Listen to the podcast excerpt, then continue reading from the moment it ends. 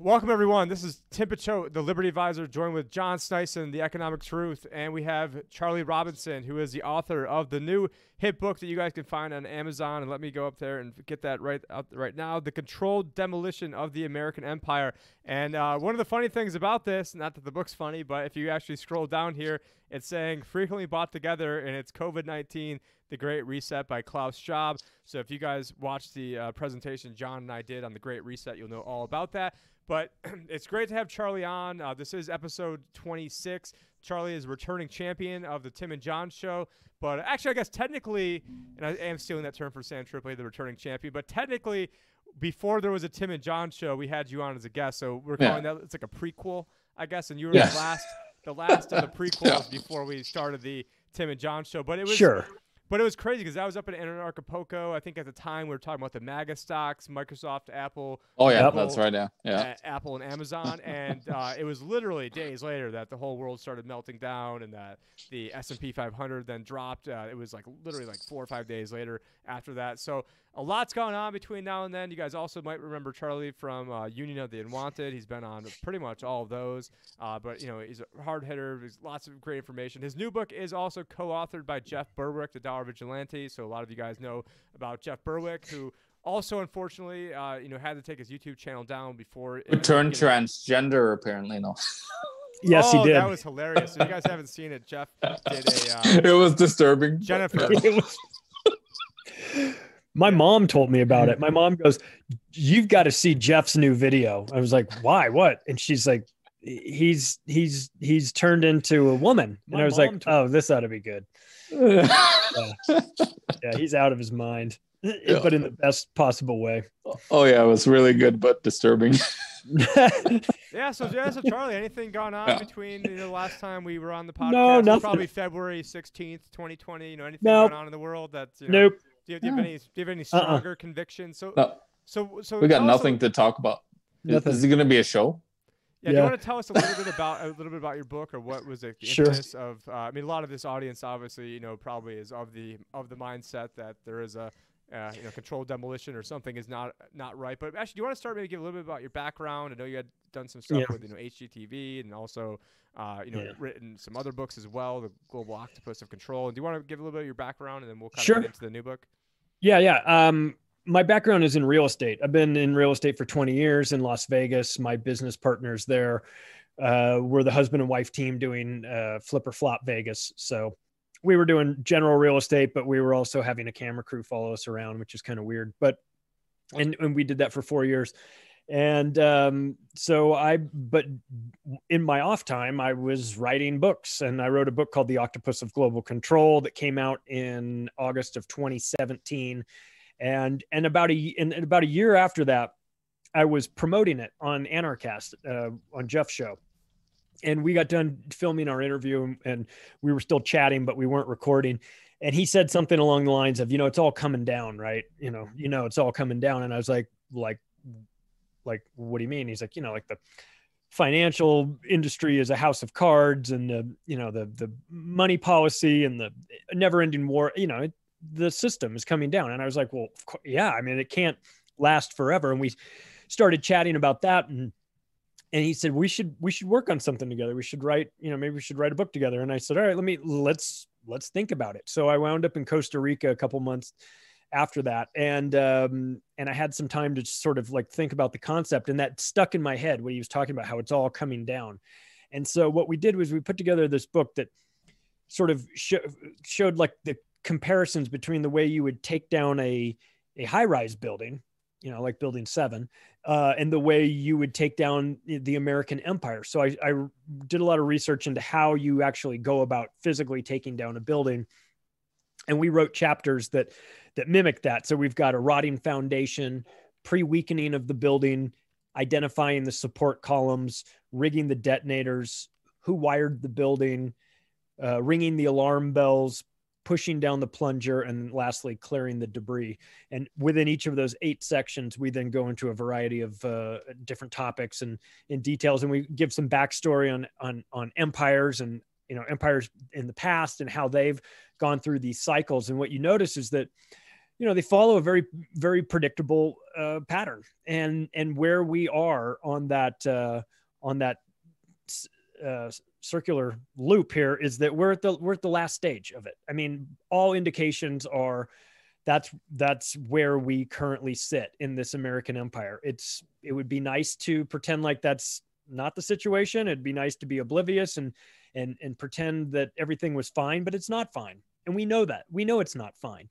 And a lot of the you know one of the things that these empires had in common was that they were always the last to know that it was coming undone you know, until it finally happened. And then in retrospect, everyone's like, hey, I mean, what did you think was going to happen? You were overextended militarily. You were debasing your currency. You had bread and circuses. You were debauchery like crazy. Your government was looting the place. I mean, you were starting wars that you could never possibly maintain. You were conquering you know, lands that you that had no business involved in. in common was that all of these things, and there was massive amounts of denial inside the empire by the by the citizens. They just thought it would go on forever.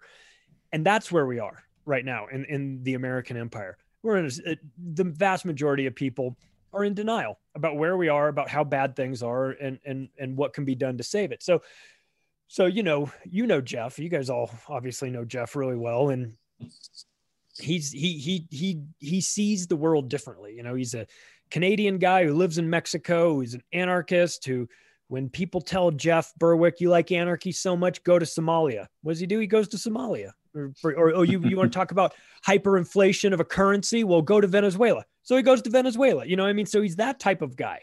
And when you, so he's got a different perspective. Um, not not that I disagree with it, but to be clear, but he's got a different perspective that I can never have. I'm an American living in, in America, you know, focused on that. And he sees this where he has no allegiance to the United States and he's he's more objective than I am. So it was a good it was good to put the two of us together and, and come up with this this idea. I think we did it in a way that makes sense to a lot of people. And I think, God, you know, the biggest complaint I have about the book writing process was that I wanted it to come out sooner. I wanted it to come out like in March. And we were, you know, working towards that. And then the corona situation hit. So then we slammed on the brakes. We waited, you know, five, six months and then uh, incorporated that into the book, which was, it was a good thing that we did that. And, and now in the end, we released the book on the Friday right before the elections. And the timing of it was perfect. It became a number one bestseller on Amazon in 72 hours, like on the day of the election, ironically. And um, and so my frustration of the timing of wanting it to come out in March turns out that I would have been wrong putting it out then. Glad we waited, and and so it made it a lot more relevant to incorporate the Corona situation. And and you know, and in March we're talking about the demolition of the American Empire. People would go, I, I can I can probably see that but when you put it out the last week of October of 2020, everyone's like, "Oh yeah, I can definitely see this coming." You know, like they they really connected with it, and and and it's been it's been a trip. It's we're extremely grateful that people have found the book um, informative, and and I'm humbled by it. Yeah, you had mentioned that you know the when you're once you're inside the empire, that you know it's always the people that are inside the empire, especially you know the crown itself, are always the last yeah. ones to know. I mean, what other you know kind of parallels did you see as you're writing this book to maybe you know the Roman Empire or to other you know great empires that, that you uh, that we've seen throughout history? Well, it's funny that w- empire is you know. Yeah, when like when we were we were all at Anarchapulco together, and and John's got that that great book of currency you know that all those different all the different bills and everything. One of the things that stood out to me was that was this this concept I, that i i never heard of until i was researching the book called called coin clipping where they would take gold and silver coins and they would cut little like pie shape you know clips out of the edges of them all around the coin and collect all those get it in a pile, melt it down, and make a new coin out of it. So it's like, holy crap, the Romans were debasing their currency before the Federal Reserve was around. You know, like they, the Fed learned learned that trick maybe from the Romans. But there's a, just this temptation when you're an out of control empire to want to manipulate the currency you know to to to have more of it to find a way to steal more of it or to you know to to create more currency out of thin air which of course is a recipe for disaster of course but but they they have a, a tendency to do that so so you know we we see you know, we see that as a parallel. One of the the more damaging things that we see as a potential parallel is um, a Greek concept called the Thucydides trap, which is that the rise of of a new superpower challenges the existing superpower. So they they talk about how all these um, you know Sparta and Athens, you know, they, these these these great wars that they fought against one another that that as a new superpower arrives on the scene, the existing one is threatened by it. And in 12 out of the 16 instances when this has happened in our recorded history, it's led to war. And we see similarities between the way um, the United States is demonizing China, the, the emerging China uh, threat, as, as they want us to believe.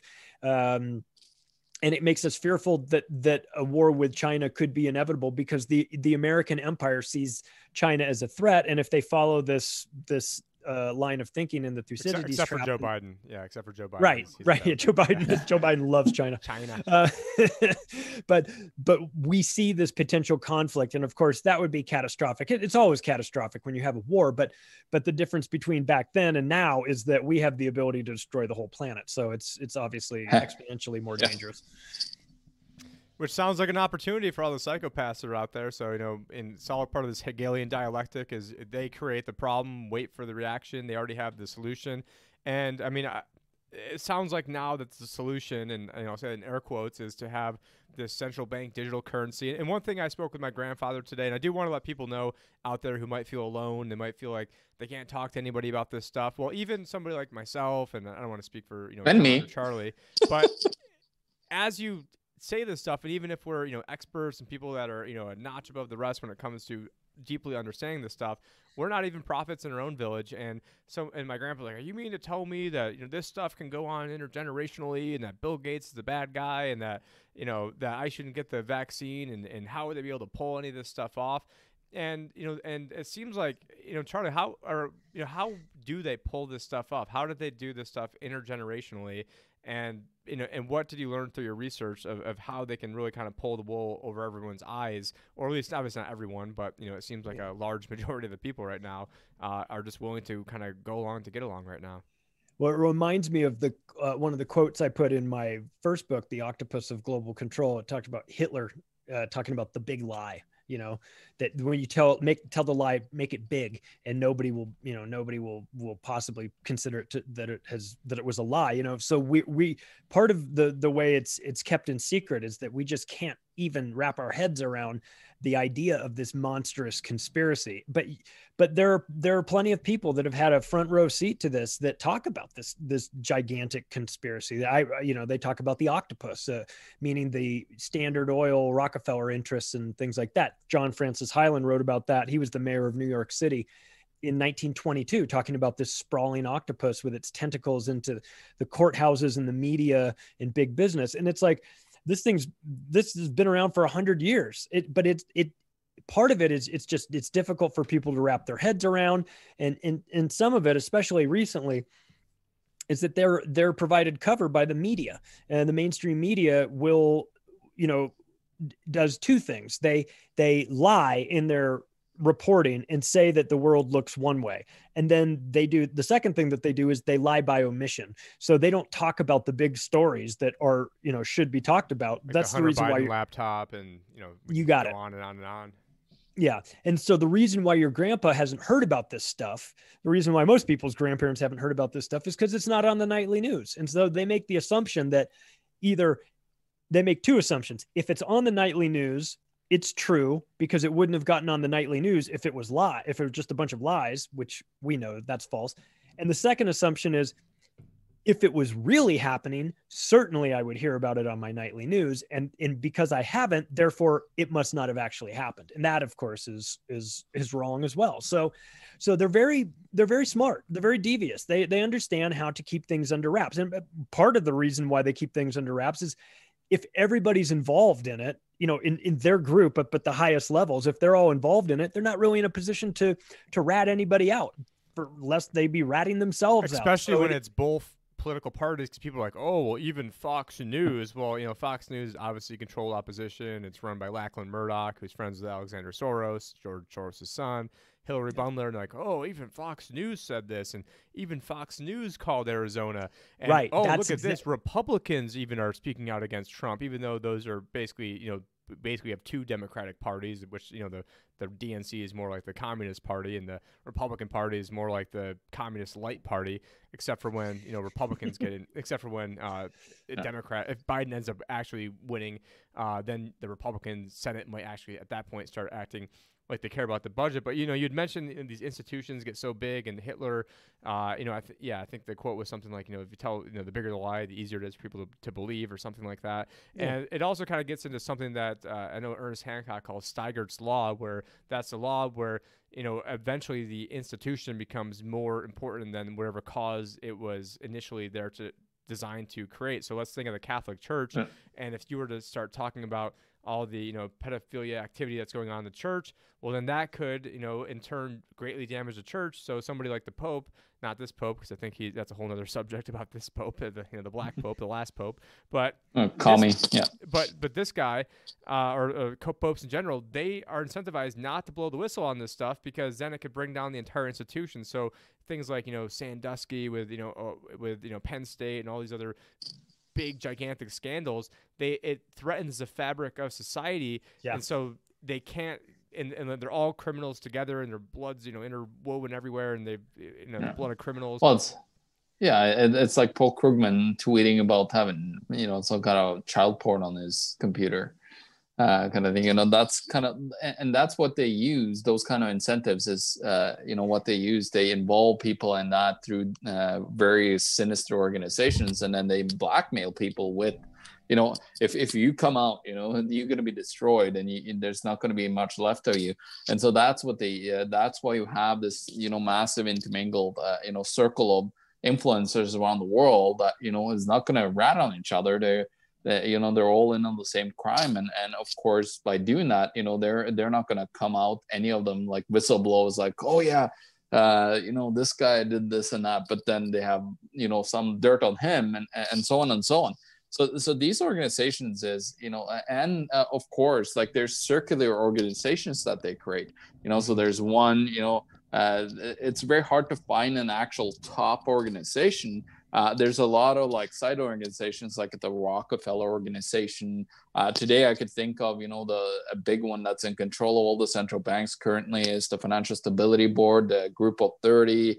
Uh, I, I, could think of, uh, you know, the uh, Rhodes Scholar organizations, uh, and there's, you know, the Council Forum Related. There's so many of them, but these organizations that are, you know, kind of like they have even intermingled members but when you go and look at a lot of these organizations, also they were started by prior uh, earlier organizations, like for example the G30 uh, group, which is a part of, uh, which has all the top central bankers, all the uh, chairs of all the banks and top economists. They were actually started by the uh, a guy from the Rockefeller uh, Foundation, and so so you actually see, you know, the, the, the whole movement. And then I actually learned today, guys. I, I was listening to the radio uh, in the middle of nowhere. I can't get cell connection. So I was listening to the radio. I actually learned that a guy from the Rockefeller Foundation was the guy that laid the foundation for all the socialism that we have today, all the programs here in Canada. So uh, there you go. You know, it's it's it's very you know how intriguing how actually these guys are you know into networking and they're very very good at networking with people. Oh yeah. And and, and sort of setting up these networks. You know, I've been a part, and I've been a part of you know with um, G. Edward Griffin, you know, with Freedom Force International. So I, I, learned a lot about the structures, and and Ed is trying to you know structure our organization. So we are doing the same things in sinister ways to you know counteract and fight the the, the other guys that are trying to you know put this forward. But yeah, no, it's it's very interesting because uh, I, I don't know, like I, I feel like uh, people feel you know uh, helpless by you know not not being able to you know do anything. A lot of people say that oh well, we got to fight them at the you know going into government and into office.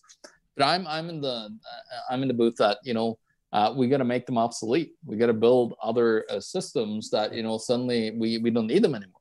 And uh, i'm pretty sure you know actually reading a little bit of in your book there charlie you know especially the end of it you know it's all about the solutions of what we need to you know do in order to accomplish getting away from this massive control grid that they created yeah yeah it's the it's the key is to it, first of all acknowledging that we're part of this horrible system. It's not our fault. We've been born into it. It's our it's the way we view the world.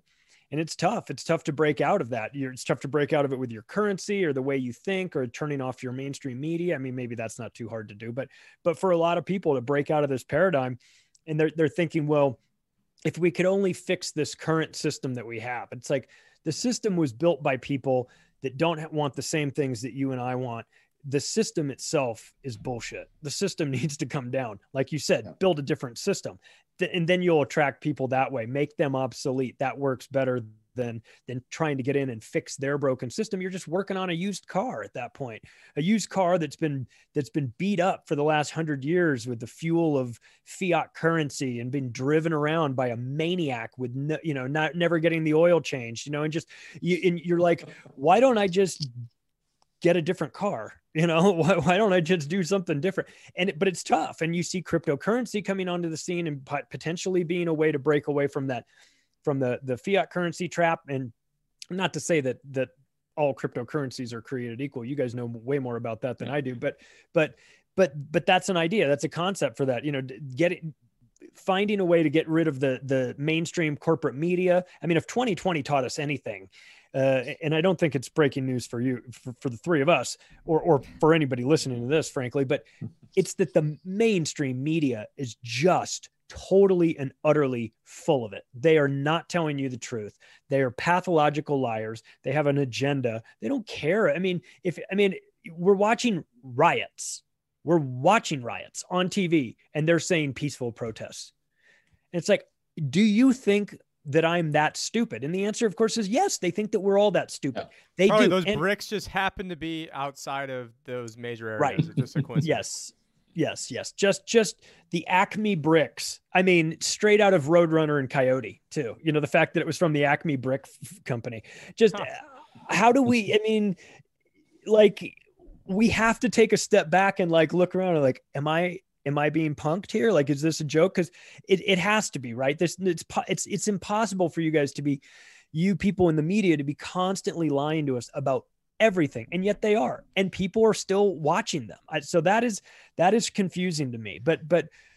But I think have, there is some optimism here, and I and I do want oh, to yeah. talk about some solutions because, especially you know, my main man Ernest Hancock, and has been on this for a very long time, and then you know, if, and if he was here, we'd have to take a drink. But IPFS, interplanetary file sharing, it's a system where these people are going to wish that they didn't fuck with us uh, because what's going to happen now is instead of being on your controlled Facebook or your controlled YouTube or all your other enemy platforms. In the future, and this is definitely not Parler, but in the future, there's going to be platforms that they're not going to be able to censor, they're not going to be able to stop. And then if these social media networks can then embed someone's own individual IPF server, let's say we each have our own server nodes, and let's say it goes out to all of our fans, and all of a sudden now we've got you know thousands of different nodes of people who have a little bit of information, and there's incentives to have that information out there just besides getting the information out there, which would be nice if if people just be nice and do it on their own, like like Ernie has done for you know World Alternative Media. All of our stuff got backed up. All of uh, you know We Are Change got backed up. All of you know Derrick Broze, Lark and Rose, uh, Press Orbit, for Truth. Yeah. I mean, basically, he made a hit list of all the people that just got banned uh, who are over there. But this, but what they're going to be able to do is create a system that they're not going to be able to stop us in the future. But unfortunately, we're going to have to go through a dark period because the average person doesn't want to hear this. They're not concerned about it. You know, a dark just, winter. They just told they just told you to get to get on Parler because that's the that's the you know the answer to all this stuff. When it's so frustrating when a guy like me who was arguably the first person on Facebook to call the left fake news and got you know you know hammered for doing so on you know and you know over 99.99% you know reach reduction on Facebook because of that. Thank you very much. That uh, people just weren't on the ball and they thought you know MAGA MAGA MAGA and it's this is going to be a mandate and it's going to be a red wave and we don't need to worry about blockchain voting. That's another thing. Not that voting actually matters, but it especially doesn't matter when your vote doesn't even count. And it also especially doesn't matter when your vote technically doesn't count because you have electors who are the ones who make the vote anyways, and then you get two crappy choices both times. And yeah, crappy choice Donald Trump is much better than you know Satan Hillary Clinton, and and I was willing to you know give into the system for that one, but then immediately saw. And this really strikes to the heart of everything. Is that did you guys see who? And I think I may have uh, may have told John this already, but Charlie, did you see who? Uh, what's his name? Uh, Biden's Federal Reserve governor potential pick is? Yeah, Yeah, we talked about that actually. No, uh, Well, old no, no, no, no, no, didn't. you, John. I'm asking Charlie, the guest. Have you have you seen who the potential pick is? No, we were talking Treasury Secretary before. This is Yeah. Federal Reserve Governor Federal Reserve Governor. I don't know. Lloyd Blankfein? Jerome fucking Powell, the same person. So, uh, so I mean, it just Oh. goes to show you that that Donald Trump picks Jerome Powell, and Joe and Joe Biden picks Jerome Powell, and I left the Trump train the day he picked Jerome Powell, and all the MAGA people are like, Yeah. "Oh, you're not smart enough to, you know, Trump is definitely knows more than 5D you when it comes to this, and you know, 5D chess." And they picked the I guess same Biden. guy. They Hey, picked the Biden same playing guy. five D chess now. We're gonna have a we're gonna have W or something coming out, uh, and it's gonna be the Democrat conspiracy. Uh, Just Yeah. wait, guys. And this is The this is, this the is banks great. run the world. Did you see the speaking of banks from the world? There was a, a Yahoo Finance article uh, that came out a couple days ago. I'm gonna get this on screen for you guys uh, who, who are uh, watching this right now. But it says central bankers seek new role in brave new world. This is literally the title of the Yahoo Finance article. So I mean, they, these guys like don't even go about even trying to you know hide any of this stuff. I mean, it's just all out there. Uh, but I don't know. What do you have to say about any, any of Dark- that? Uh, Dark guess- winter. Yeah, I did. This is this is to be expected. I mean, Citigroup picked Obama's cabinet.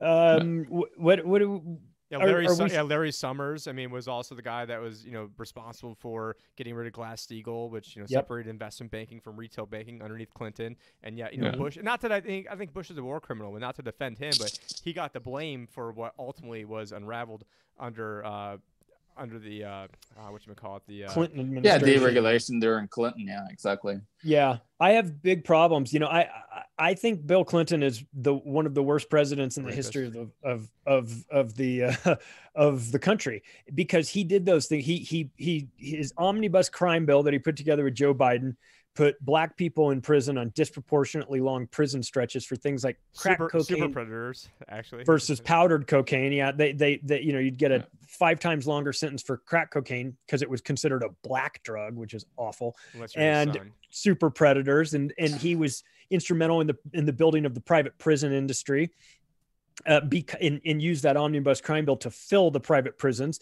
He deregulated wall street with you know with the um, you know ending glass steagall he um he he uh, broke or he uh, got rid of the telecommunications um, uh, act that uh, allowed all of the consolidation inside the media companies and, and allowed them to grow from 50 down to into just five, which control all of our news. I mean, Bill Clinton did some really reprehensible things, but we talk about this in the book where it's like it's like lighting a fuse that has a 25 year it's like a 25 year long fuse.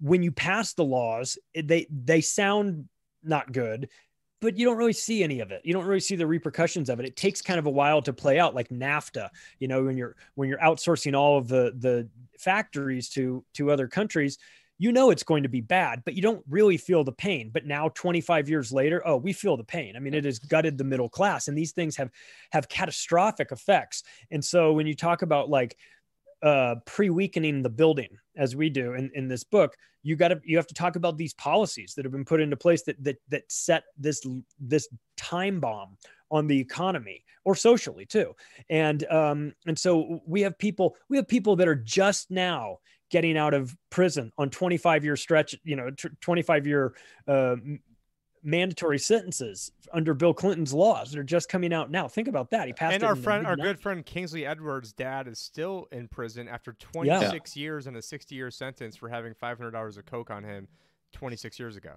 it's and then they- bullshit. Yeah, I mean, so you know whether or not you know he's an angel, that's you know not to be you know doesn't really matter. But 26 years, and even if you're a conservative, there's nothing conservative about taking my money and using that to spend to jail somebody else. So how about I mean, so now the conservatives are communists. So you want to go take my money to go put that person in jail, even though it was Bill Clinton and and George H. W. Bush, you know, sneaking in all the coke into the country, controlling it through the CIA and Mena, Arkansas, and you know, Yeah. it's just it's so frustrating. Just it's you know, so having- hypocritical too and we know Yeah. it we we we feel it we we we see the hypocrisy that's the most frustrating thing. It's one thing that the system's rigged against us but it's like the people that created the system you know that, that put these policies into place like you're talking about bill clinton with the omnibus crime bill and this just targeting a black community that is bad enough.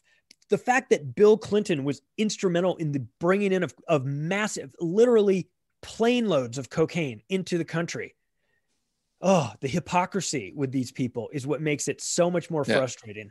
And people are waking up to it. I mean, it, I don't know that they're ever going to actually do something about it, but, but I mean, we, we should, we have to remember these things. And, and, and so the structural uh, flaws in the system have been baked in for a very long time. And some of them, some of them happen quickly and, but most of them take time to develop. And, and where we are right now, you know, a lot of the, the models that these maniacs were running simulations about, um, had 2020 as the starting year for a lot of chaos and right on schedule we've we've got chaos. And i'm not sure that now do you think that they that it ramped it up because of trump? So so let's say you know because originally i thought you know trump basically threw a gigantic monkey wrench into all their plans and he wasn't necessarily part of the plan but that didn't mean that he was a good guy either. He was just a guy to take down you know hillary clinton and that whole crime regime but do you think the? But he created a he created a perfect kind of like setup where now he's setting he's set but he's setting everybody you know the people that actually were awake that but weren't awake enough to listen to what we have to say but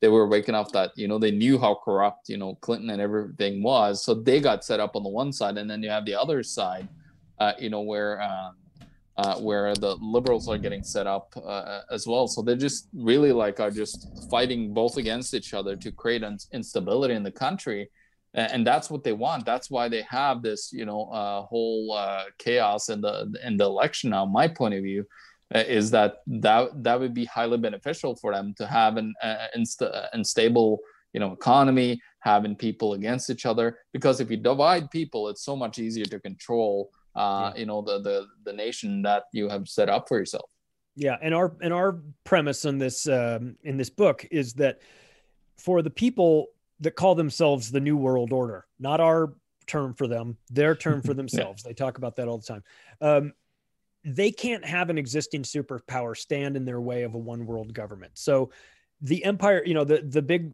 threats have to go. It started with the Soviet Union back in 91 and they got rid of them in in some very similar fashions, dragged them into an unwinnable war in Afghanistan for 10 years. We've doubled that uh, had cu- their currency manipulated. People lost all trust in their media, Pravda, which was just notorious propaganda.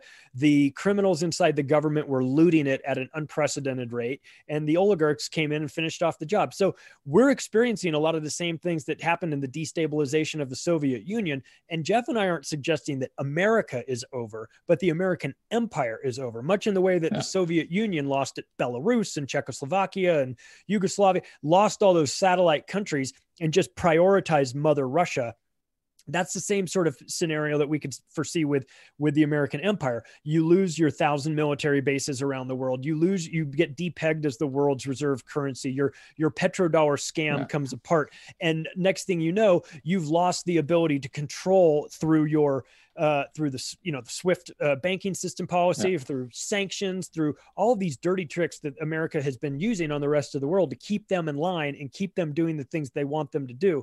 As our grip uh, loosens, those things go away, and then the priority becomes all right. Well, we have to save um, the United States and not worry about so much the empire. But that's that's where we are, and it's hard for people to it's hard for people to acknowledge that and to see that. And if Trump mm-hmm. is brought in, you know, if if Trump was brought in to be the divider, the great divider, then he's played that role to a T. The only thing that could make him an even better divider would be if this voting uh, situation goes through the courts and it swings back to him and he gets reelected. Well, it has happened before, right? It has with, uh, happened before. Yeah, but, but but it and it'd be even happen. better. It'd be he'd be even a better actor if he doesn't even know that he's the divider. I think that would be so. I don't necessarily think that he's all part of the plan, but I think they've used him to expedite the plan and be able to sneak things through. Like he snuck in yeah. through more gun control than even Obama did.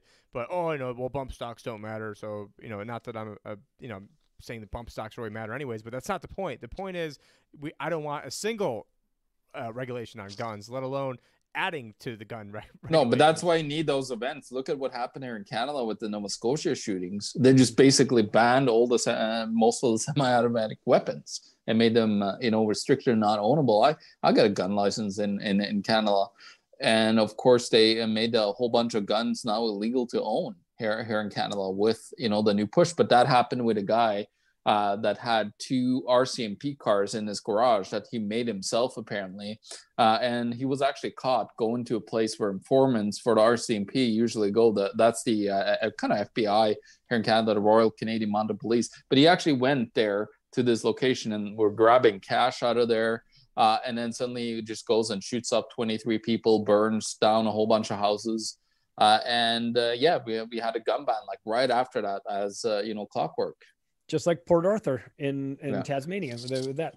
So they, they, they, they, problem reaction solution you yeah. to death here and they get the, they they know where they want to go they want to restrict your rights so they create a problem manufacture the reaction or the the public has the reaction then they offer up the solution and the solution is gun control or banning bump stocks or banning long eh, you know eh, high capacity yeah and it's incre- incremental In, yeah. incremental approach to it and, and it works much better there and then it doesn't have that added uh, detriment of like shocking the system and waking everybody up. If they did, if they said today we're going to ban all guns in the United States, it'd be outrage. Yeah, good luck with that. Yeah, but they just do it. They do bump stocks first, then they wait a while, then they do the capacity, you know, high capacity clips, then they do something else, then they do shotguns, then they do rifles, then they, you know, I mean, it just it's all, it's all the next thing guns. you know, you're you're lunch, you're matter. Yeah, you're, yeah, you're, you're the UK where yeah. you're stabbing each uh, each other. So if they think they're going to stop the violence then just turn on your your BBC News and watch all the stabbings that are going oh. on. I mean, we're violent savages. We're gonna we're gonna want to kill each other no matter what. We'll find a way to do it. So.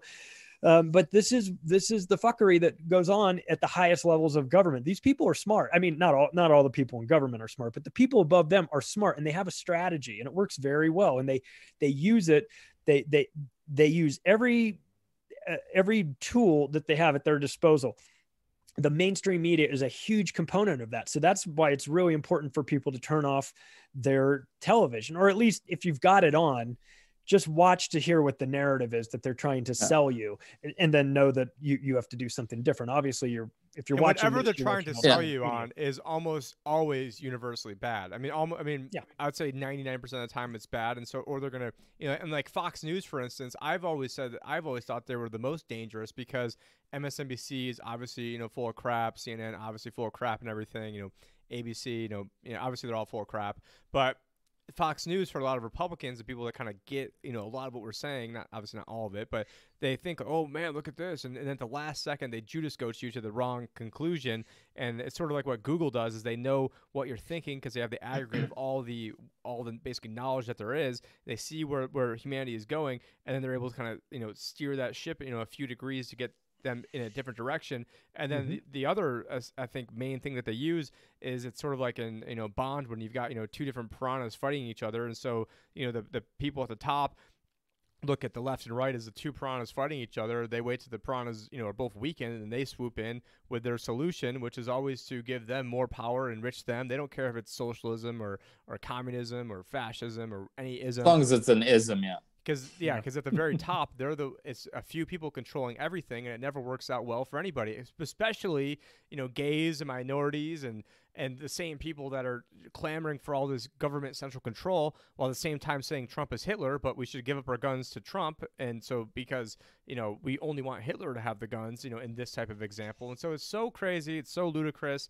and uh, it's just at what point are people going to realize? Because the same people who are clamoring for this stuff, they're the first ones usually to go. Like in, uh, you know, just look at you know several different you know examples of, of yeah. countries where the currency collapsed, and it seems like we were on a one. Not now, Charlie. What do you think is going to be the first kind of leg to drop? You know, when we know that the controlled demolition is real. I mean, obviously we're probably well underway right now, but yeah. you know, do you think it's going to be the currency is going to be the big thing, or do you see uh, war is going to be first, and, and then that way they can blame the currency drop on the war and not like the systemic problems that were there all along? Yeah, uh, well, I think I I thought I thought Deutsche Bank was actually going to be the the first domino. I thought that, in terms of from a financial component, it still might be, but Deutsche but, Bank. But Who, that, who's, who's, that? Have we ever talked about Deutsche Bank, John? well, oh, BaFin, BaFin is propping them up though. That's the problem in the, the German government. Like BaFin yeah. being the Securities and Exchange Commission, uh, yeah. just in Germany. Yeah, they're so they're not going to let it go uh, by first. They're going to do whatever it takes.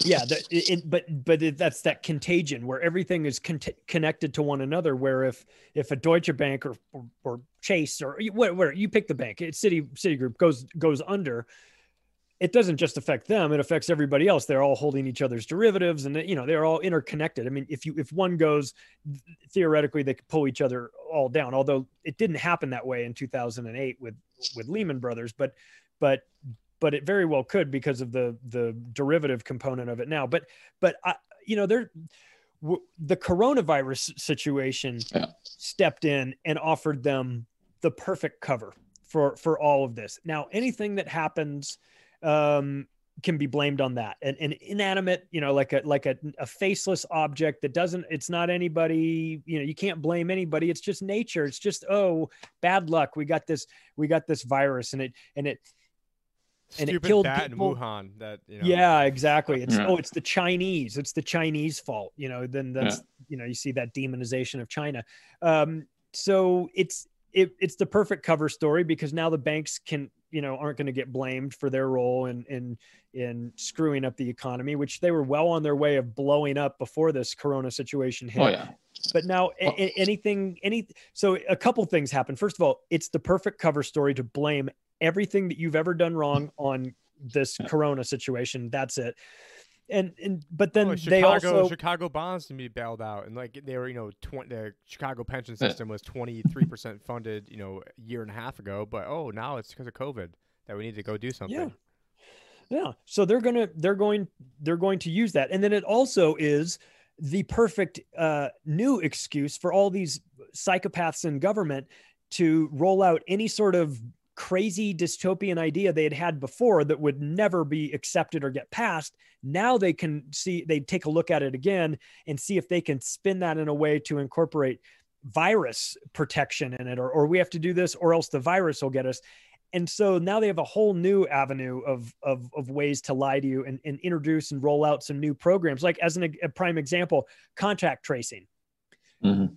Think that we would have accepted that in february when we are all in mexico and they said well we have to have contact tracing before you get on this plane. Get the fuck out of here with that. I'm not doing that. Um, but now it's it's going to be rolled out. And who negotiated the deal with with congress um, a summer before that? Bill gates did you know a hundred billion dollar contact tracing deal that he that he negotiated in the summer of 2019 what a coincidence. It's almost like he knew it was coming right? So they they've got this setup where um, they can now it, at least reconsider all of their worst dystopian dreams that they had uh, for how to enslave humanity and Yeah, go back to the cashless, right? yeah, cashless society for sure. Universal basic income. Oh well, now we have the excuse to roll it out. You know, Fed coin or whatever. I mean, it's all coming, and and and this and the tech component of it is is probably the most dangerous too, because we're all like, you know, we're having this great conversation on Zoom, and we're able to connect, and so technology isn't it a great and they've taken down Well, people's yeah, Zoom but- meetings before. There was some Yeah. professor that someone didn't like because they were more, and I think they were trying to expose some of you know the contact tracing or the coronavirus stuff, and they just shut him down. And uh, and and that brings it to another point that my grandpa made today. He's like, Timmy, he's like, are you honestly saying that there's monetary things has to do with the coronavirus? Because you know that's just completely you know crazy. He's like, like what is the Fed and what is all these digital currencies, uh, you know, talking about? What does that have to do with with uh, with the coronavirus? Hey, And who who wrote that back in 2016? You know, the curse of cash. Kenneth Rogoff. He had a big chapter on you know uh, bacterias and viruses spreading through cash. Well, there was his agenda. You know, just came into fruition uh, very fast. You know, they were very fast out to try to scare people to use cash. Like uh, in a lot in a lot of stores here in Canada, you know, you have. Uh, it's like we would highly prefer if you use uh, uh, if you use you know a credit card or a debit card if you care about other people but you can still give your uh, like here we have an air miles card for uh, rewards points you could still give that to the cashier but you've been sticking your dirty credit card and every and all these other slots. So what's the difference? You know what I mean? It's it's like they come up with the agenda yeah and then they work backwards to figure out how to do it. So it's like the agenda is like the World Economic Forum Great Reset agenda. You know, cashless society, universal basic income, AI, self-driving cars, vaccine, mandatory vaccines, contact tracing, all this stuff. Okay, these are the things we want to do. How do we do it? Okay, well, for UBI or for cashless society, we have to make people scared of cash. How do we do that? We talk about viruses on mm-hmm. cash. Okay, good. So they just come up with these. They're trying to get to from A to Z, and then they just work their way backwards and and, and figured out one by one. But with the Corona situation, it gave them it, it opened up this option a sea of possibilities to them in a variety of different industries. So they could tackle yeah. uh, you know you, you, would think it would only be medical related but it's not. It's technology. It's ca- it's banking is involved in this. Transportation is involved in it. You know smart cities are involved i mean they're they're every kind of component of uh, the world economic uh, well society in general is now being viewed again through the lens of coronavirus and so oh, yeah so there it's a it is in a sense the perfect storm. And and and let's remember that uh, we might have not been paying attention about this in 2017. I know I wasn't, but uh, Fauci said in 2017 that Donald Trump was going to be experiencing a, a pandemic in, during his presidency. It's almost like, once again, it's almost like they knew it was coming. Wow, what a surprise, you know? Well, I went so, to a one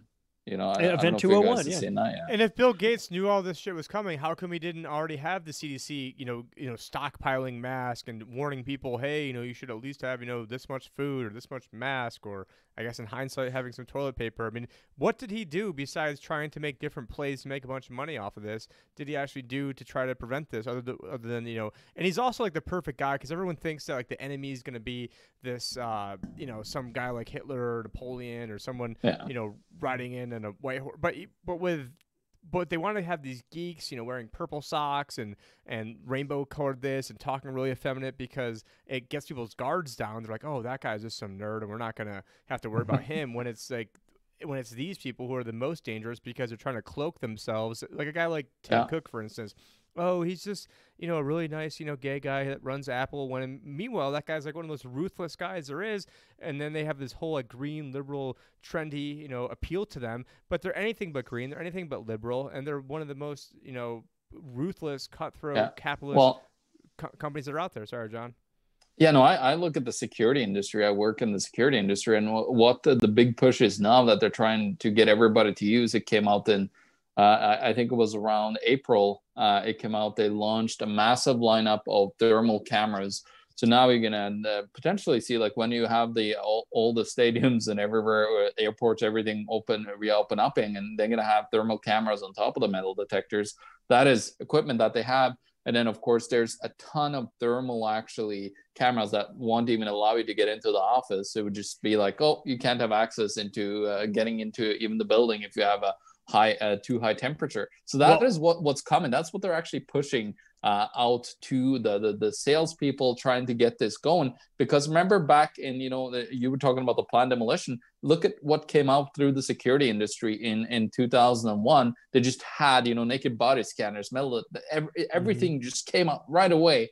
Uh, and, and, that's what you have again now, where they ha- also have facial recognition and all this stuff coming uh, into fruition where they're trying to bring it and and you know like uh, kind of slowly push it onto the the western public through uh, you know uh, different systems that i look at and they are doing you know pieces on you know how great it could be to have you know um, uh, recognition uh, facial recognition cameras in schools and in public mm-hmm. places and so on this is really getting pushed hard now and of course it is uh, you know, uh, very like, especially with the thermal cameras and then, you know, all the algorithms attached to it, they're really like trying to push that with, uh, you know, of course, COVID.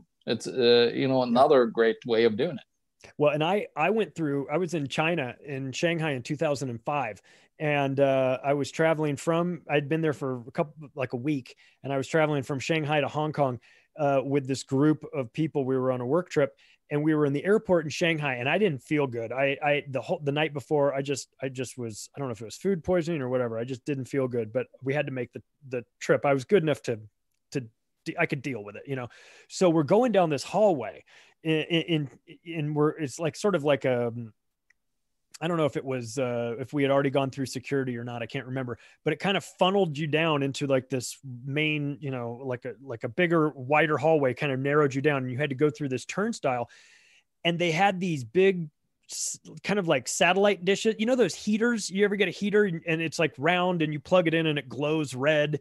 And uh, they had two of those on either side, and I was like, "What is this?" And as I got closer, I could I could see that it was thermal cameras and yeah. they were scanning everybody to see if anybody had a fever because it was bird flu uh, that they were going through there. And I was like, oh shit. At first thing it goes through my head is total recall, of course. I was like, you know, two weeks, you know, you're trying to get through this thing and and they're all looking at you. And I was like, shit, man, I'm gonna have to, you know, go total recall, wrap a wet towel around my head so I can get through this.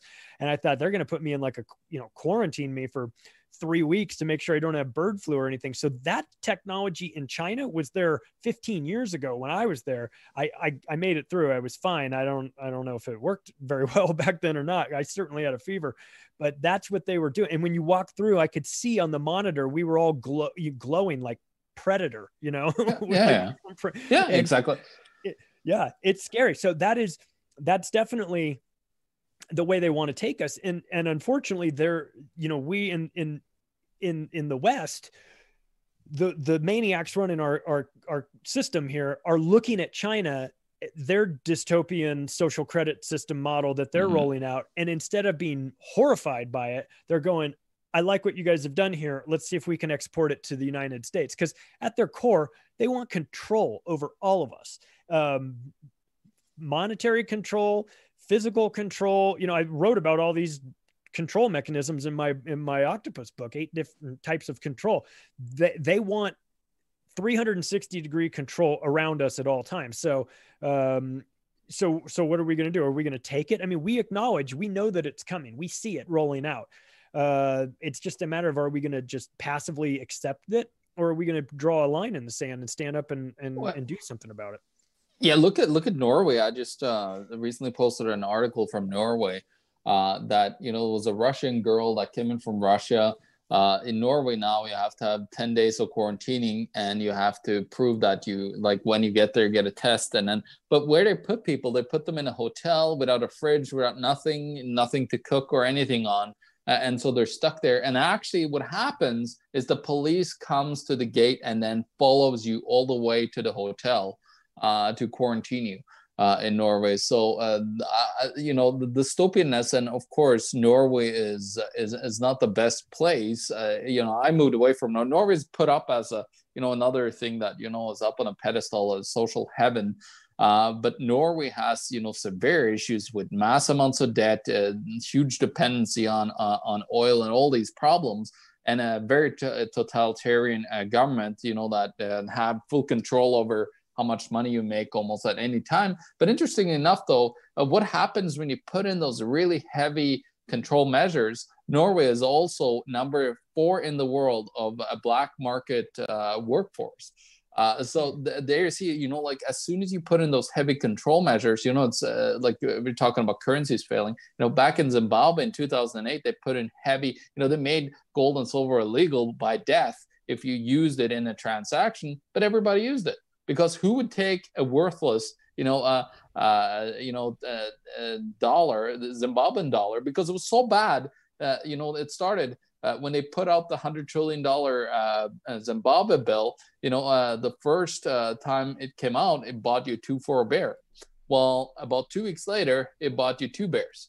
Um, so who would actually accept that? But you know, they made it illegal by death if you used another medium of exchange. Uh, meanwhile, they, they had yeah.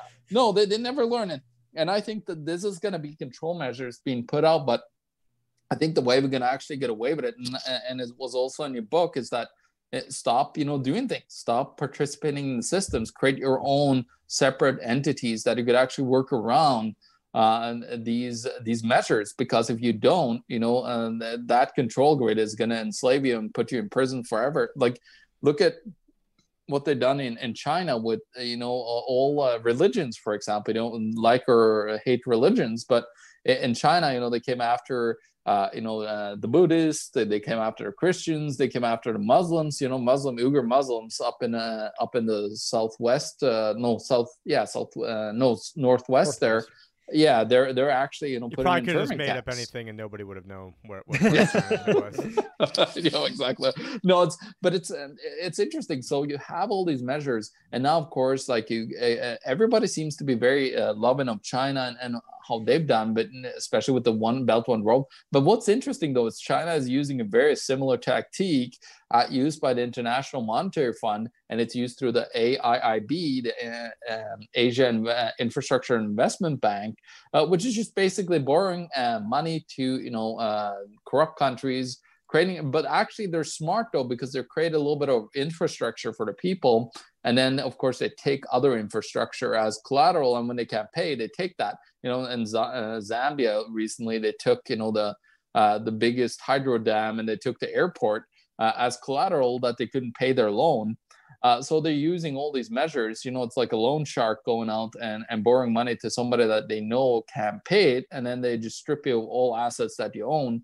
Um, so so they just do these measures and and there's no um, uh, no control that the only way you could stop these guys is by not participating basically. I, I, think that's their only way out and i think that's what your book is uh, you know uh, mentioning at the end is like if we if we do you know we can complain as much as we want on these systems but if we do still participate in those systems heavily you know we're enabling them. Yeah and and I was inspired to write my first book because of John Perkins' book Confessions of an yeah. Economic Hitman. And he talks about how the IMF and World Bank go around making these loans to countries like Ecuador to get them to build a hydroelectric power plant that they know isn't going to pencil out. And they agree to it and they build this thing. They fall behind on their payments. And then like a loan shark they go to Ecuador and they say you owe us a bunch of money. You can't pay it uh, but we'll we'll work it out. We'll let you you know sell off your ports to our buddies or privatize your lumber industry or vote our way in a UN resolution or some put a military US military base there's some oh, shitty deal. Yeah. I sorry to interrupt you. I got one yep. other thing. You know, remember how um, uh, the leaker, uh, you know, Julian Assange got put in prison? Well, guess what happened uh, a week before he was taken by out of the Ecuadorian embassy? Well, Ecuador got a massive IMF loan. Mm-hmm. Yeah, it's almost like they paid yeah paid him off. It's like they bought him. Yeah. Yeah. Yeah.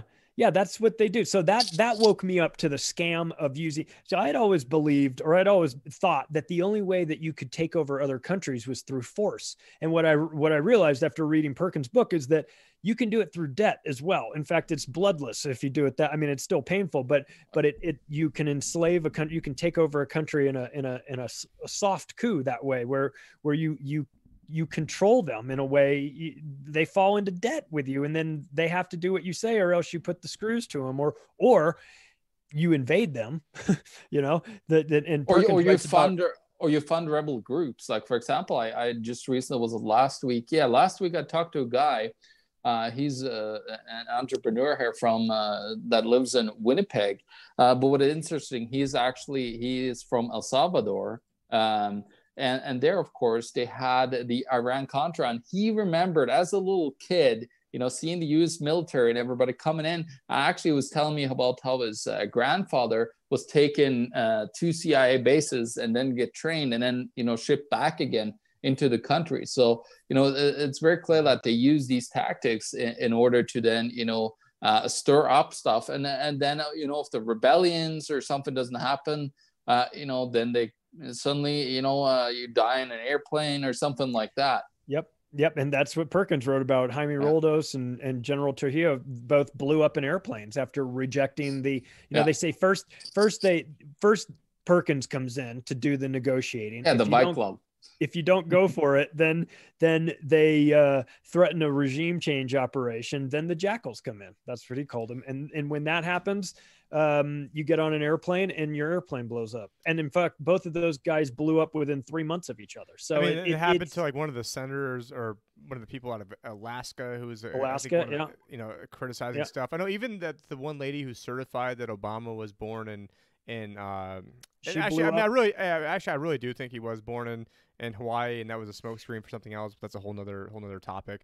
But anyways, yeah, she the lady that certified it, then she mysteriously died in a plane crash. With the only person that died in a plane crash, and then uh, and it also gets back to the career of the Federal Reserve System. Paul Warburg said we shall have a one world government. It's only a matter through consent or conquest. And what they realize is it's better to get people to beg for it than it is to jam it down their throats. So if you make 30 million people unemployed, you're getting everyone who's you know at the hand of the government teeth that needs uh, you know all this subsistence just to get by now, and, and they're struggling and they're in a lot of you know pain, you know economically and you know basically just all the way around, and Yeah. they're going to beg for help, and the help comes from the government, and so it's like Harry Browne says: the government's someone that you know breaks your legs and give you a crutch. So the government makes all these people unemployed, f's every f's everything up, and then people are now saying, "Oh, we need to do something." Well, that something is, "Oh, we've got a you know we can't give out cash because that's bad. So what we're going to do is we're going to have a central bank, you know, Fed dollar, which actually the first twelve hundred dollar payment was supposed to be through a Fed dollar, and then that's going to go onto an app on your phone. You can just download it. And we saw in China and Shenzhen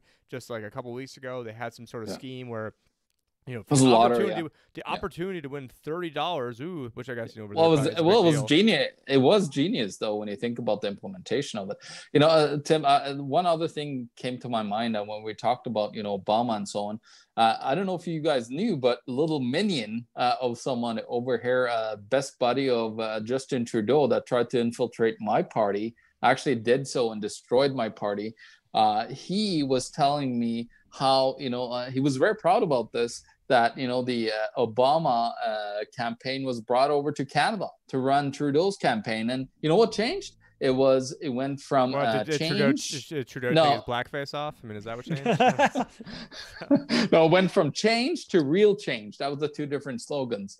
Uh, and of course, you know, you so you just see how these guys are intermingling, uh, you know, on a global basis. And of course, you know, uh, uh, probably got paid dad. like five million dollars for that, like market research analysis. All right, we're gonna add the word "real" in front of change. All right, that'll be. well you know you know what's funny that the, the two guys that have screwed up the the canadian economy completely it was pierre trudeau his dad uh, and then now uh, justin trudeau uh, they were the ones that you know implemented extreme amounts of debts like it's just beyond comprehension like I, we increased the canadian um, debt here uh, with you know uh, 300% no uh, with uh, 60% uh, just in you know six months and and so what's interesting is also what they did here in Canada is that they um, paid out six hundred million dollars in a bailout to mainstream media outlets, uh, and they actually created a list of trusted media here in Canada. Of course, me and Josh weren't on that list. what a surprise. Yeah, that's a shock. Now, one thing I did want to bring up to Charlie, and we see like this, this dystopic world that we're entering right now is, and I'm sure you probably saw this, but you know, Ticketmaster slash Live Nation the other day said to get into one of their concerts, you're going to have to have an app on your phone that then somehow proves that within the last three days you had a coronavirus negative test in order to get into a concert or a sporting event. And do you think Wasn't it a vaccine though? Yeah, but they, but no, it, it was about this one was specifically about a negative test result, but I'm sure a vaccine would be a part of that as well. Just to, that's just that's not out yet. But do you think that that's something that you see? You know, what do you think the odds of something like that getting implemented, or do you think that people might rebel at that point, or people might say hell with it, I'm not going to the concert, and then we get to see you know Hollywood and all these singers and all these sports stars maybe start losing Yeah. money, and and then maybe things changing, or what's your, sort of your outlook or analysis on you know where I'll- things are going with this? Yeah, I I'll have to talk to uh, some of my friends about that because I have friends that are, you know, vice presidents at these companies, Live Nation, Ticketmaster, AEG. Uh, I'll have to talk to them about that. Look, I, this is an easy one for me. If everybody just collectively says we're not doing that, they'll change the policy. That just, I mean, that is something that is. I would, if somebody asked me, I have to prov- prove that I had a vaccine or had a negative test before I get in their sporting event or their concert. I won't go. Period. End of story. I won't spend money. I won't go. And frankly, if it's Ticketmaster that's doing that, I'll never use them again. I just yeah, I'm won't. looking right That's now. my It looks like they've already lost seven billion dollars of revenue this year, which you know we're not shedding any tears uh, over here for that. I know certainly John and I aren't. I know you aren't either. No. No, this is this is if they want to. If I look, I get it. They're probably coming at this from a business standpoint, which is how do we get people to feel comfortable going to be in a large group of people and stand next to total strangers for a two-hour concert? Was that a Or a coronavirus three-hour cough event. that we uh, just detected? I mean, now that we have uh, you know what is different, you know Siri and stuff want to be able to detect whether or not your cough was a coronavirus cough. That's you know another thing that's going on it's now. preposterous. I mean, th- th- this is it. This is like cue the circus music. That that, that you know. I mean, this is where where we are with with the it's it's insanity. And and and the problem is there aren't enough people calling it out for what it is, which is a collective delusion that we're we're not all dying from coronavirus. This is a this is this is nuts. This is nonsense. but the the, the corporations are now f- stuck because even though this isn't a it, it the they've created this false reality the corporations now have to function in this false reality. So it doesn't even matter whether it's true or not. There's enough people that think it's true. So f- now they're like forced to deal with it. They're forced yeah. to like try and, uh, you know, uh, like Ticketmaster could come out and say, all this stuff is nonsense. You guys are worrying about something that has a 99.74% survival rate and a median, median death age of 80. What are we worried about? What are we talking about? If you're old and sick, stay home. The rest of you people come on. If they did that, of course, they would be right to do that. But there's a huge percentage of the population. I'm reading this article go, right now. You're the, mortified. The You're Ticketmaster like, digital app, third-party health information companies like Clear Health Pass, which I imagine is probably associated with the Clear Pass, uh, you know, going through, uh, you know, the airport, DHS. or IBM's digital health pass, which we know, you know, IBM's entire corruption and how they were basically, you know, started to help categorize the Jews back in, uh, you know, World War II uh, testing and vaccines, and also LabCorp and CVS Minute Clinic. So we've got ClearPass, IBM, uh, and, and, certainly, I mean, yeah, I mean, IBM, Dr. Thomas Watson uh, gave all of his money uh, when he died to the Nazis. Hitler gave him a special award, sort of like our Medal of Freedom, that it was called, I think, the Double Iron Eagle Cross or something like that. Uh, it was like the highest award uh, uh, someone could be bestowed upon in Germany. And now, I mean, if you need to get something done through a, a, smart computer at the VA system, it's called the Watson computer. That's named after a eugenicist that you know gave his money to Hitler and was like literally, and then who then Bill Gates' mom then was on the board of IBM, which is very rare for a woman, you know, in 1978. And then after he stole his technology from Gary Kildall, you know, then IBM is the one who basically made Bill Gates where it is, where, you know, so it all, it all comes back around to IBM and Bill Gates and, you know, America. America. Yeah. Yay, America. We're winning. We're winning. We're, it, but try having this conversation with somebody that watches CNN you can't do it. You know, their brains will explode. Then they'll they'll just be like, "You're a conspiracy theorist. None of this stuff is true." I, if clearly I would have heard about it on my nightly news, and since I didn't, it must not be true. And Bill Gates can't be this bad, and and and, and take the vaccine and get on the cattle car and be resettled in the East. You know, I mean, this is this is this we're, gullible. We're a bunch of sheep, not us, but you know, as a population, we we we do the bare minimum amount of thinking. We outsource our critical thinking to the mainstream media. Act surprised when it backfires on us.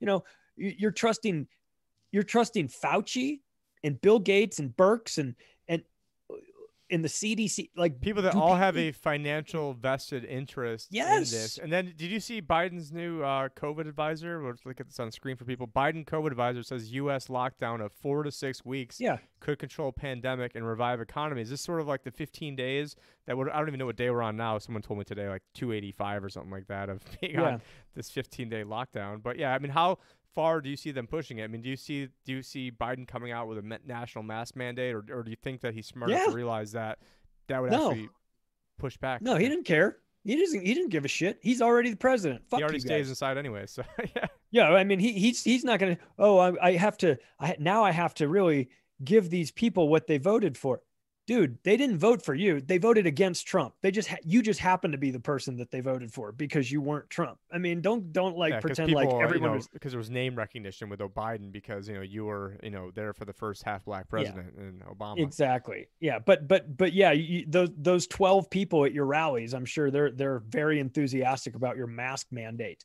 This is a this is part of the globalist agenda. It's it's to destroy. It's part of the fourth the, the fourth industrial they, they probably are. They probably actually are probably excited about the mask mandate. The twelve people at his.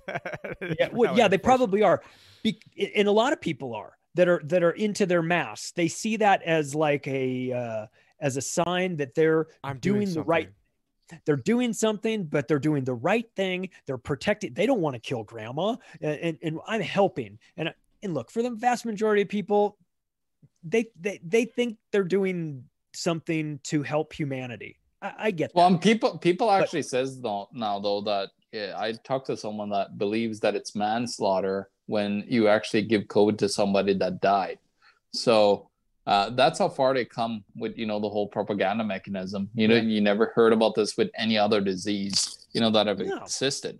And another thing, you know, that came out in March, it was IATA, uh, which is the International Aviation and Transportation Agency, came out with the suggestion of immunization passports, and that was on March 21st uh, of this year. So they were way ahead of time of uh, you know where uh, where we were at with uh, you yeah. know the whole COVID crisis, of course. Uh, so they knew this. But uh, interesting enough, what is IATA? Well, it's a branch of the United Nations uh, global government. what a surprise! Yeah. There's the United Nations again. Yeah. You know, if people don't fit it, it David Icke put out a, bu- a book called Dot Connector. You know, and this is what it is. There, we we we we look around, we find a, a, a lot of dots and when you start connecting them, it paints a picture. And the picture that it paints is that these globalist organizations, these think tanks and NGOs and, and groups like the United Nations and the Council on Foreign Relations and the Atlantic Council, all these groups, they are trying to put pieces in place to create a one world government. They with them in charge and all of us down on the reservation stuck there. And that's why things like health passports come out two weeks after the coronavirus situation hits the US. And everyone's like, wow, what a surprise that they're talking about global passports and things like that. You think that stuff wasn't on the drawing board for years in advance? Of course it was. And that's the reason why oh, Fauci oh, yeah. talked about this in 2017. It's an agenda, it's a plan. It was made to happen. And, and the things that happen in the wake of it, just look back at 9 11. Look at how the Patriot Act was rolled out immediately afterwards. it's like they just dusted it off. It was sitting in somebody, sitting in somebody's yeah, like tens of thousands of pages. You know, suddenly right. comes in magically came exactly. together. Yeah, yeah. It's almost like they knew it was coming. Gee, what a surprise. this is the same thing. And so for but but if you have this conversation with somebody that doesn't understand the the the backstory, you know it's tough to get anywhere with them because they just they just reflexively think that you're you're a conspiracy theorist for that. But it's like well yeah they've been people, told to though like eh, how can you blame them? They've been manipulated through media yeah, in yeah. such a long no, time. sure. it, it, you know it's interesting you know when i'm stuck at these hotels you know there's uh, not much else that venture media to look at and I, I do look at it just for some entertainment value.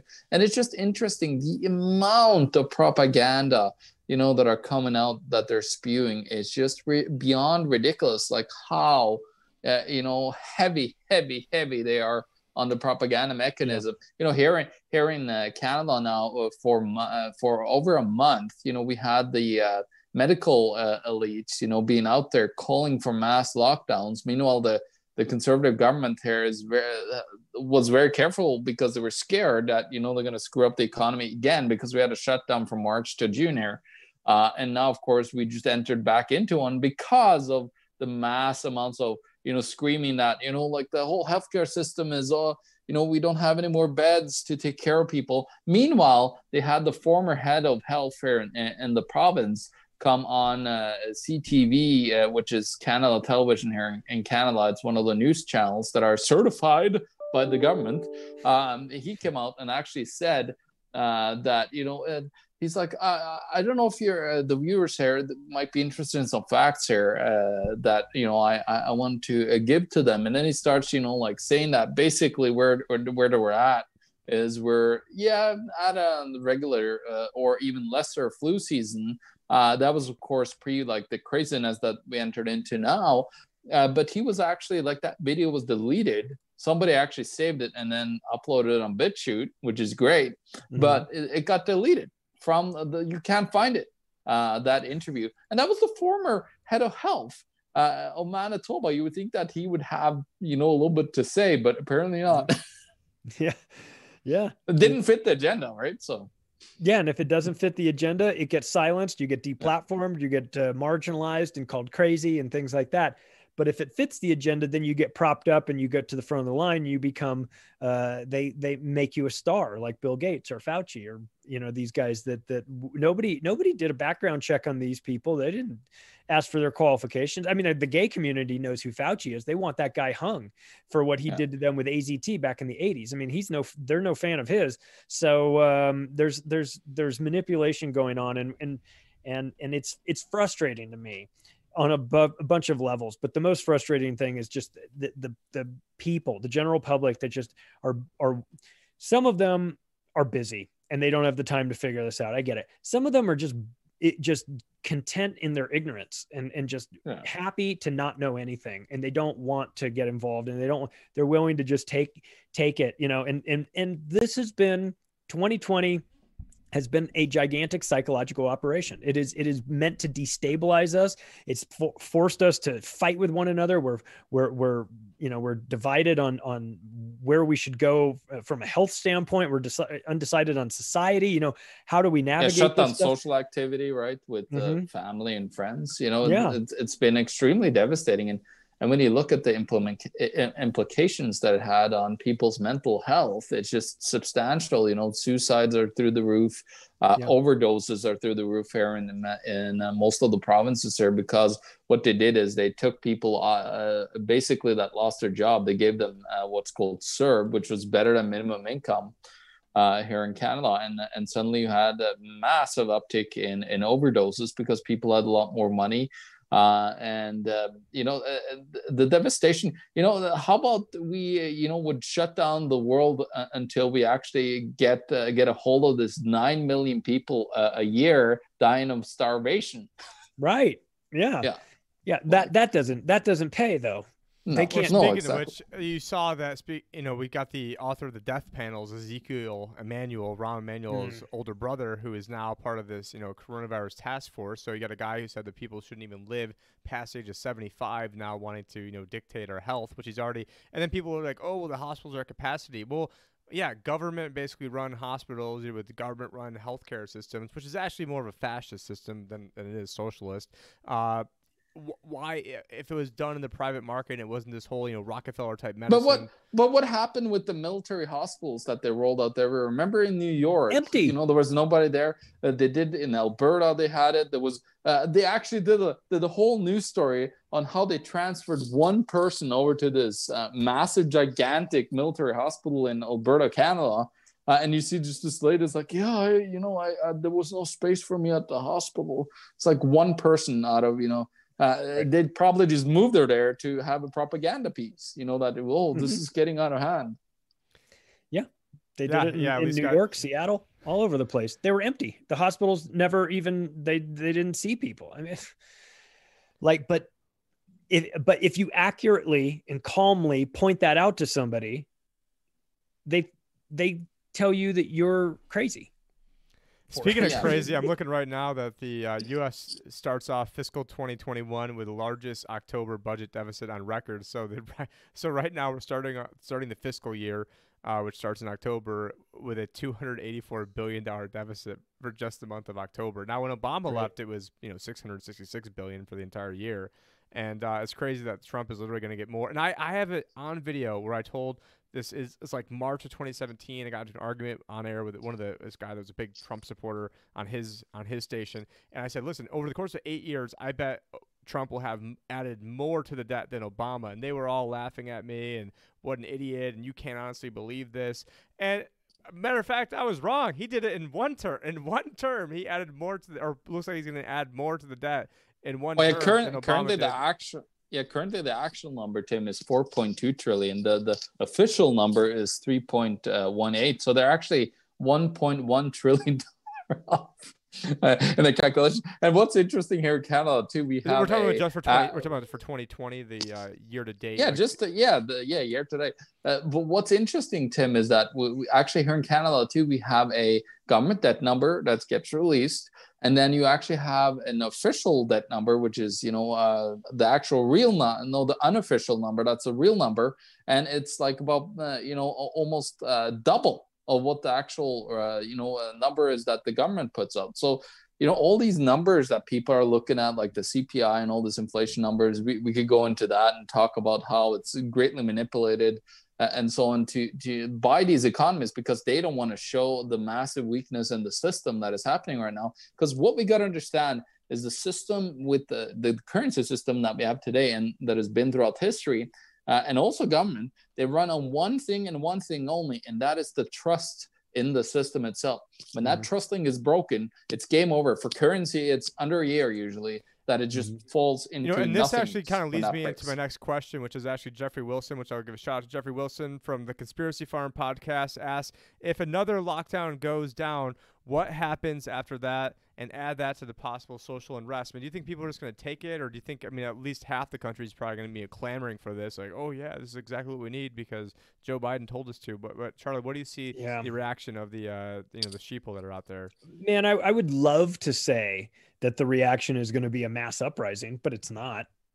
I, I, I don't think it is. I wish it would be, but it won't be because everybody's been so dumbed down and passive about this whole thing. Maybe, maybe if it's, I mean, it, to to But us, it's going to be so- pockets probably of insurrection. But yeah, yeah, No, you're yeah, yeah, yeah, totally- yeah. There'll, there'll be there'll be some people that that see it and, and rise up, but but but they'll be challenged by the other people staying home. They'll say, "How dare you get out there and you know and and and and riot about this or or protest against this? You know, how, how dare you get out there and and become a super spreader or whatever you know terminology?" Yeah. So nobody talked about that when Biden got uh, all of his uh, troops no, all over. no, no, no. It's fine then. It's fine when you're protesting against black or uh, in favor of Black Lives Matter. That's fine. Virus doesn't. or or you. celebrate uh, president elect. Yeah, when you celebrate president elect, when the media calls it as president elect and you celebrate it, that's that's totally fine. Um, uh, you, you you know, it's fine to eat dinner in a restaurant, but if you can't go into a bar because then the virus will kill you. I mean, the hypocrisy is is staggering. It's everywhere. But do I think that the people are going to rise up and challenge it? Not enough. Not enough people, at least. Well, I, mean, just not- well, I just stood up to it right now. in my There you go. deck, standing up to this. Uh, we just Time you to know, stand also- up. Yeah, we also saw that you know New York City. I think I just read now is like a 10 p.m. curfew. So I mean the coronavirus, you know, can only live you know till 9:59. Or that no, that sorry, it comes out at 10 o'clock. But you know, what other issues would you like to get into? I don't know if you want to talk about the book a little bit more, and you know, pimp some ideas of why people should should get the book, or other things that they'll understand. And maybe they already get all this stuff. Maybe they've been listening to us for a while, or people that are like us, and maybe it's their friends or family that need to know how it's Yeah. going down. What what is this book? Who is this book good for? Uh, and Yeah. and I'll have it shown on screen while you're while you're talking about this. Yeah, it's it's well, look, it's for it it works for everybody. If you're somebody that has a has a grasp on these topics, we go into some pretty good detail on it, but we don't it's not overly technical. So so if it if it's new to you, if you're if there's somebody in your life that that doesn't have any idea about this, so somebody like you're talking about your grandpa who just finds this to be, you know, uh, unbelievable the book will work to fill in a lot of the gaps or ex- it, it, to explain it to them in a way that I think makes sense because part of what we do is we we go into the history of empires and people can sort of see what happened there and that that sets the tone for okay yes this is what could happen. And then we lay out the argument. And once you get done reading it you realize all those things that that were the cause of the the former empires coming apart are rampant in our current situation. And so you you come to this realization that oh no we're on this same path as the rest of them. So it, it it's um you know it's it's not to say that this is all doom and gloom because there will be opportunities in the aftermath of this to to to to prosper to to to maybe have a, a different you know a different reality. But but what we're facing right now with currency problems uh government you know spending and Except for Bitcoin, we're almost Never- at sixteen thousand five hundred right now. So I mean, what's you know Yeah. bad for the dollar and bad for the empire, you know, is right now good Yeah. for Bitcoin temporarily. Yeah. So- Yeah, yeah, and until this authoritarian uh, government decides that Bitcoin is a threat to them, and then they start doing what what um, And then it probably goes up even more. what Zimbabwe once they does, and say Yeah, pu- punish punishable by death, right? You know, they'll they'll do that, you know, something along those lines. So so Which is funny because one of the only actual punishments by death in the Constitution is debasing the money, which is what we first started talking about in the Roman Empire, and the coin clipping. Yeah. And now you got the one Fed, and, and in modern modern it. yeah and in modern history you know it started with coin debasement right like uh, in the way of actually taking out lesser and lesser metals all modern nations have actually done that right now but now they're just debasing it uh, they've gone away from coinage almost completely now and just are printing currency and that's the last you know uh, stage of the debasement sounds like you're playing with coins right now. Do you have like like poker chips or something you're playing around with? I keep hearing like this like rattling that every every now and then. Me? Yeah, I think it's coming from you. It sounds like there's some. oh it's my it's my damn laptop it's like Okay, no, I think, it, or it's like when you're, Sorry. or it might be, you know, it might be uh, the, uh, you know, the, the microphone rubbing against the shirt. It sounds like Yeah. some coins. Uh, I don't know. You're you're coin debasing right now as we speak. so, and then Yeah. also, what about the other book too? So you know, if people, uh, you know, we talked about the controlled demolition, which does have you know already a hundred. It's only been out for what, a couple weeks now. Is 138 five star reviews on Amazon right now, as you guys can see that. So when you're dealing with the conspiracy crowd, you know it's a very tough crowd sometimes. It has Yeah. very high standards. It's got a, a forward written by Doug Casey, who I can actually lay claim to actually being the first person to ever get Doug Casey on a Zoom meeting, and had to, and I had to walk him and Ernest Hancock through how to use Zoom when I was interviewing both of them. So. I, I can actually lay claim to that. Not that it really means anything. But Yeah, uh, what he's a- about the a of Global Control? What uh, you Yeah. know, if, if is this a book they should read before the controlled demolition, or it doesn't really matter, or they're both kind of stand alone? Well, the they work well together. They are suggested together on Amazon as well. Besides so Klaus Klaus book. Schwab had to take it. yeah, so- yeah, that's a it. Well, that's a good one for um, like a broad overview of of these topics. It it it it gets into military control and governmental control and banking control and, and spiritual scientific uh, media control i mean it just uh, tackles a variety of topics a lot of the stuff that we've been talking about now but the, the, what makes that book different is the is the format that it's written in where i brought in quotes from over 500 different people that had some sort of role or some sort of interesting opinion on some of the most important events in our history. And so you get the rock you hear the rockefellers and the rothschilds and the clintons and bushes talking Yeah. about these things but you also hear joe rogan and and bill hicks and george carlin and, and guys like that. So you know i had the added the comedians in. So it, it paints a different picture uh, but but they work well together. I think you, you don't have to have one to understand the other but if you read them both it, it, it certainly i feel like you'll certainly have a, a really good understanding about what's happening. And and and of course you know like like when jeff and i were writing the book you know, when we started in 2018 you know the things that we were writing about we were writing in the in the future tense and then when we slammed the brakes on and, and went in with the had to wait for the corona uh, stuff to, to to take place when we went and infused that back throughout the book we had to change a lot of the verb tense from what a past or from future tense to past tense because that were it was like we were Yeah. we had already we were talking about how it was going to happen and it had already happened in the, in the meantime That's so one of the reasons why I haven't written a book. Uh, well, besides like the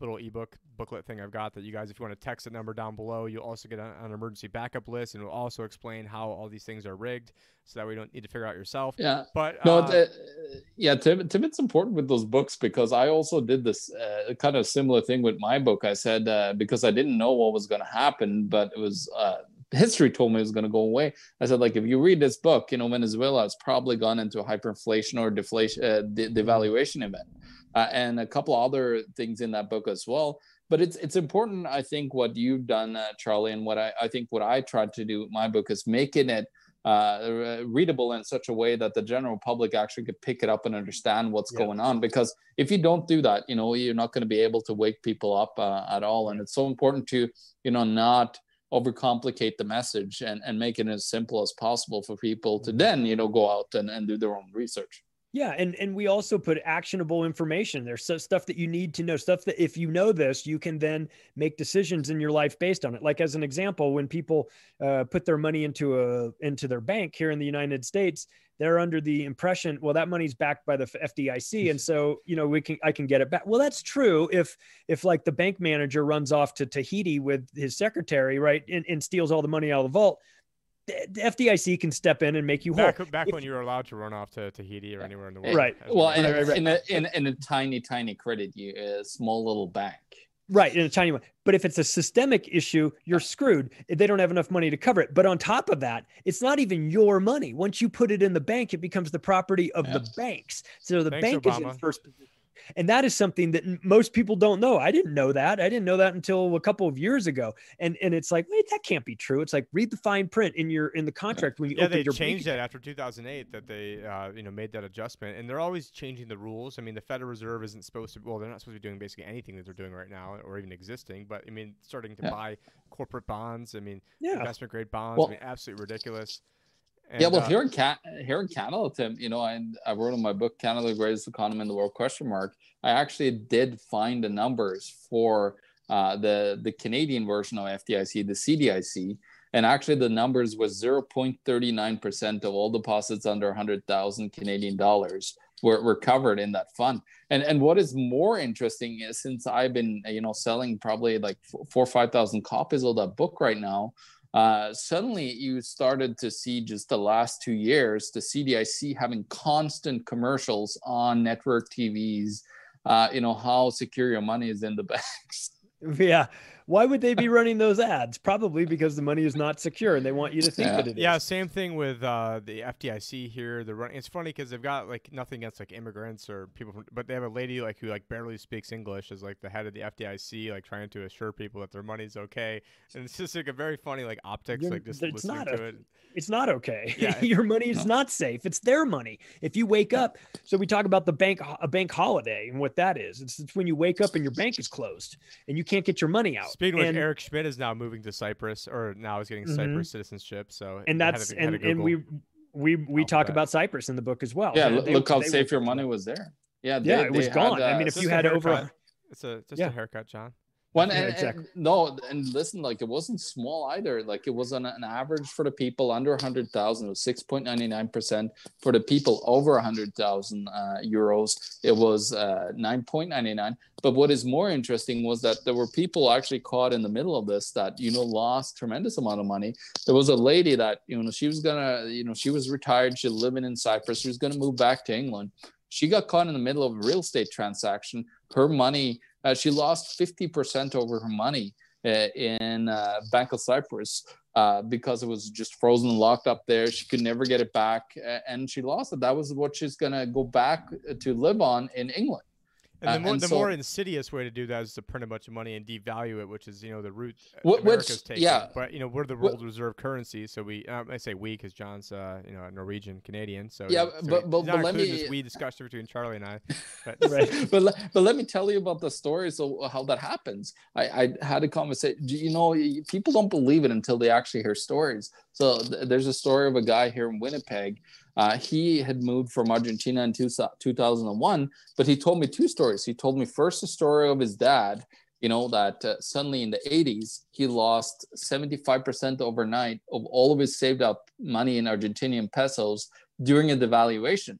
So suddenly he had 75% less money. So it was like basically you had 100,000. Now suddenly you had $25,000 uh, like pesos worth of purchasing power at the end of it. Mhm. Well, so he thought it was going to be smart. In 2001, there was another devaluation. Well, he'd positioned himself in US dollars in Citibank in Argentina. Problem was that when you're in the country, that bank is not an American bank. It's a chartered bank with an American name.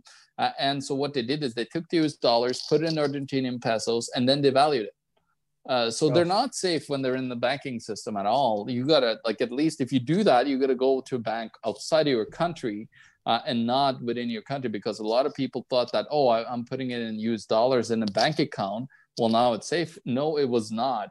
Uh, and Wow. and so yeah, th- there's those risks, and those stories are very important to tell people because if you don't tell those actual, because this is individual stories told by people that are affected, and when you tell those stories, you know they, they become uh, pretty real when it's actually physical people that I talked to that have had this experience. Yeah.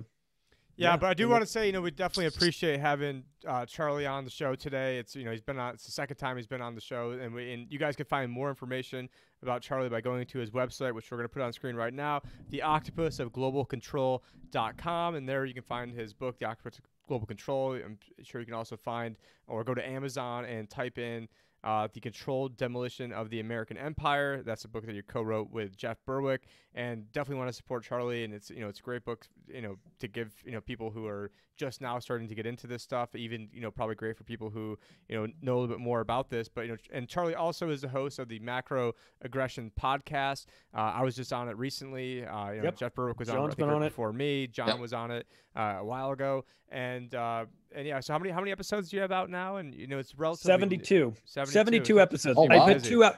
Yeah, two out a week, one uh, monologue and one interview. So um, yeah, it's it's been a lot of fun, and, and people can um, people can check that out on Apple, Spotify, iHeartRadio, YouTube, and David Icke's video platform called Ickonic. Very, very nice. And then with John, we got all of his information can be found at the economictruth.org. where you guys can get the books that he was referencing that I've got up on screen right now. Also, he's got a lot of economic reports, and you can hire him as an economic advisor, especially if you've got you know questions on Canada. That would be a good thing to do. And then, of course, uh, of course, I don't have my own stuff ready to be on screen, but if you go to thelibertyadvisor.com, it's all the financial planning stuff. I actually did just update it recently with a few new videos and things for you guys. And if you go to the Liberty Advisor Show, that's where you can find all the media. Because you know, if you're watching this on YouTube, just don't bank on us being there forever. I know we were bitching about this on World Alternative Media, and then they did kick us off. So you know, we're not just saying this just to say it. And uh, you know, Flote right now it has actually you know we're getting quite a bit of traffic over there. I mean, for being a brand new platform, actually you know definitely a decent amount. So check that out. Check out the podcast, and that way, if it's in the podcast feed, you know, you know pretty much any one of the main ones you guys listen to. But the best thing to do, you can also on John's on John's website, you can go. I need to get this up on mine right now, but let me show you guys here. Right in the very front, you can sign up for the newsletter. And what we'll do is we're going to start, uh, you know, pretty soon here, you know, sending out emails as you know, sort of like what Jeff does. A lot of other people do, letting people know, hey, there's a new show. This is what it's about, and you can check it out because you know I do suspect that they're not always going to be giving out this information. And on Facebook, I cut the stream after half an hour because I think I shared it out to a bunch of different groups, and in the aggregate, probably shared it out to like hundred thousand people, and yet we had you know one person watching. So you know that that obviously goes to show you you know what's going on on Facebook. On my channel that has over thirty thousand people on it, we had literally zero people on there watching it. Probably didn't even reach anybody. It's just all a joke, but you know, it's always great hanging with Charlie. It's always great hanging with John, obviously, or else I wouldn't be doing a show with him, you know, twice a week. And we do have some great shows coming up for you. We got one with uh, Jim Cantrell, who's the co-founder of SpaceX, uh, agreed to do a show next week, so we've got that one coming up. We've got Richard Grove, who's just like a guy knows everything about everything when it comes to you know conspiracies and how everything. I mean, this guy is is you know not that Charlie doesn't know everything too, but you know yeah, Richard I Grove is is just uh you know he's got a it. He's next- got it dialed in. level. Grove knows his stuff. and I don't really say that's not really honor that I really bestow upon a lot of people, but I mean having so he, he's coming on. We've got uh, you know Peter Kines, you know we got, so we got a lot of good hard hitters you know coming up soon. So appreciate you guys support, appreciate you guys checking in, appreciate you guys hitting the the like button. If you're new here, please subscribe. But anyways, thank you so much for hanging, and uh, I'll talk to you guys later. It's another great Tim and John show.